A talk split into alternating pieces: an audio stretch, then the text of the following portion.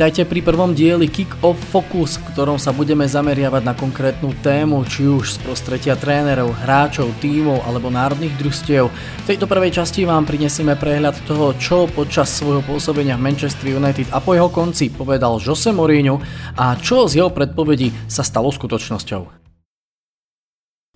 Druhé miesto v sezóne 2017-2018 bolo obrovským úspechom. Majster ligy v Portugalsku, Anglicku, Taliansku či Španielsku, držiteľ treble s Interom či dvojnásobný víťaz Ligy majstrov, týmto všetkým sa môže pochváliť The Special One. 56-ročný rodák zo Setubalov však nedávno vyslovil názor, že obsadenie druhého miesta v Premier League z Manchester United bolo jedným z jeho najväčších úspechov v kariére. Udržať za sebou Tottenham, Chelsea, Arsenal a Liverpool rozhodne nebolo jednoduché. Čas ukázal, že toto tvrdenie môže mať niečo do seba. Dnešný tým Red Devils nie až taký odlišný od toho, ktorým disponoval Mourinho, no aktuálne okupuje až 12. priečku tabuľky Premier League. Ani Ole Gunnar Solskjaer nedokázal nadviazať na fantastickú sériu, ktorú jeho zverenci predviedli po odchode portugalského predchodcu. Eufória rýchlo opadla a Manchester čoraz viac naplňa negatívne pretuchy bývalého kormiteľníka. Manchester bude rád aj za 6. miesto. V závere septembra sa Mourinho pred kamerami televízie Sky Sports dôveril s názorom, že udržať sa v top 6 môže byť pre Manchester problém. Každé ďalšie kolo anglickej ligy je dôkazom, že Jose opäť vidí o krok ďalej. Síce poprial svojmu bývalému klubu veľa úspechov a želal mu, aby bojoval o top 4, dnes sa zdá byť aj prvá šestka veľmi náročným cieľom. Podľa jeho slov je okrem nakupovania ideálny čas na zaradenie zaujímavých mladíkov do zostavy a rozhodne nie je tajomstvom, že Manchester takýchto mladíkov v akadémii má. Manchester potrebuje posilniť defenzívu obrancami najvyšších kvalít. Mourinho sa snažil zúfalo získať do svojich radov svetového obrancu. V lete roku 2018 sa nahlas hovorilo o Alderweirelovi, Maguireovi, Jeromovi Boatengovi či Jerim. Ale ani jeden z týchto hráčov neposilnil rady United. Pred vstupom do sezóny 18-19 tak svietili na súpiske stoperov mená ako Eric Bailly, Chris Smalling, Phil Jones, Victor Lindelof a Marcos Rocho. Medzičasom kúpil Manchester len jedného stopéra, 80 miliónového Harryho Maguirea a to ešte denník Telegraph prišiel s informáciou o možnosti jeho nákupu už rok skôr, len za 17 miliónov libier. Nedôveryhodný Paul Pogba. Mourinhovi nemôže nikto vyčítať, že by sa nesnažil vytvoriť ideálny herný systém prosperujúci z hry najdrahšej posily United, no na nič efektívne nedokázal prísť. V decembri 2018 remizoval Manchester so Southamptonom 2-2, no viac ako tento výsledok šokovala futbalovú verejnosť údajná výmena názorov medzi Mourinhom a Pogbom. The Special One povedal francúzskej hviezde. Nevážiš si hráčov ani fanúšikov, zabíjaš mentalitu dobrých a oprímnych ľudí, ktorých máš okolo seba.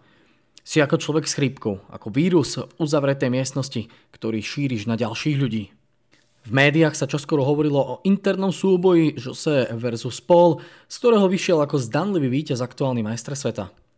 Ale Pogba sa nezmenil, jeho výkony sú nepresvedčivé, prezentácia na sociálnych sieťach megalovanská a postoje minimálne diskutabilné. Určite ste aj vy zachytili jeho vyjadrenie z letného azijského turné o tom, že je najvyšší čas na nové výzvy.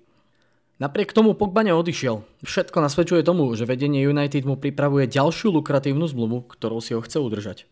Scott McTominay patrí do hry. Možno bol portugalský tréner často kritizovaný za nevyužívanie mladých hráčov s potenciálom, no zo Scotta McTominaya urobil správny vzor pre celú akadémiu Red Devils. Mladému Škótovi nedal len šancu štartovať v A týme, dokonca pre neho vymyslel aj vlastné ocenenie, ktoré mu odovzdal na konci sezóny 2017-2018. Hráčom roka sa vďaka hlasovaniu fanúšikov stal tradične David Echea, ale dnes už 22-ročný stredopoliar McTominay obdržal cenu pre manažerovho najlepšieho hráča sezóny. Vzdať hold jeho výkonom a venovať mu pozornosť, vytvoriť z neho správny príklad pre mladých. To bolo Muriňovým úmyslom a dokonale mu to vyšlo. Pri ceremónii o ňom povedal, urobil všetko, čo som od neho požadoval. Začal sezónu v akadémii, no skončil ju v derby zápasoch Premier League a nebude chýbať ani v Lige majstrov. Tento chlapec jednoducho nemohol odísť bez ocenenia. Dnes je McTominay jedným z najväčších bojovníkov Manchesteru, štartoval vo všetkých zápasoch Premier League tejto sezóny a stal sa miláčikom fanúšikov. Rashford nepatrí na hrot. Podľa Mourinha nie je Marcus Rashford dostatočne nebezpečným hrotovým útočníkom. Sám on povedal, Ak hráte proti súperom, ktorí vám nechajú priestor, Markus dokáže byť veľmi nebezpečný. No sú súpermi, akí chodia na Old Trafford a neboja sa brániť a zaparkovať nie jeden, ale aj dva autobusy pred bránu, sa s Markusom efektívne počítať nedá. V hre chrbtom od brány nie je tak silný, nedáva toľko gólov, nepriemenia šance. Preto verím, že z pozície krídelníka by mohol za sezónu nastrieľať aj 10 až 12 presných zásahov. Rashford má v desiatich zápasoch tejto sezóny na konte 3 góly, čo nemusí znieť až tak hrozne, ale pri obrovskom množstve zahodených príležitostí a bez silnej konkurencie na lavičke Manchesteru asi ťažko dôjde k rýchlej zmene. No a to ešte nehovorím o odchode Sancheza, Lukaku a absolútnych nulových tohto ročných nákupoch do ofenzívy. Andreas Pereira nie je dostatočne kvalitný. Mimo mladučkého a šikovného Mainsna Greenwooda sa mal konečne svoje šance chopiť aj Andreas Pereira – po solidných výkonoch na hostovaniach v Grenade a Valencii sa zdalo, že jeho chvíľa konečne príde. Nuž, stále neprišla. Spoločne s Tomom Cleverlym sa Pereira po príchode Mourinho takmer okamžite odsunul preč, späť do Španielska, ale jeho rozhodnutie štartovať v drese Valencie Portugalčana veľmi nepotešilo. Mourinho povedal, že je to rozhodnutie mladíka, ktorý chce hrať každý víkend, no nie mladíka, ktorý chce čeliť náročným výzvam. V lete roku 2018 mu predsa len dal šancu. Po slušných výkonoch na americkej túr vyzeralo všetko dobre. Pereira sa dokonca dočkal štartu v prvom ligovom kole. Odohral proti Lestru celý zápas, no už o 9 dní bolo po všetkom. Druhé kolo na ihrisku Brightonu a odohraný prvý polčas boli posledné štatistiky do kolónky jeho výkonov na najbližšie 4 mesiace. Muž, ktorý nedokázal presvedčiť Luisa van Chala ani Joseho Mourinha sa však teší o leho dôvere. Nedá sa povedať, že by hral vyslovene zle, ale rozhodne nezmenil ofenzívny obraz hry United. Nešťastný Sanchez. Po príchode Alexisa z Arsenalu panovalo medzi fanošikmi Manchesteru obrovské očakávanie hraničiace s nadšením.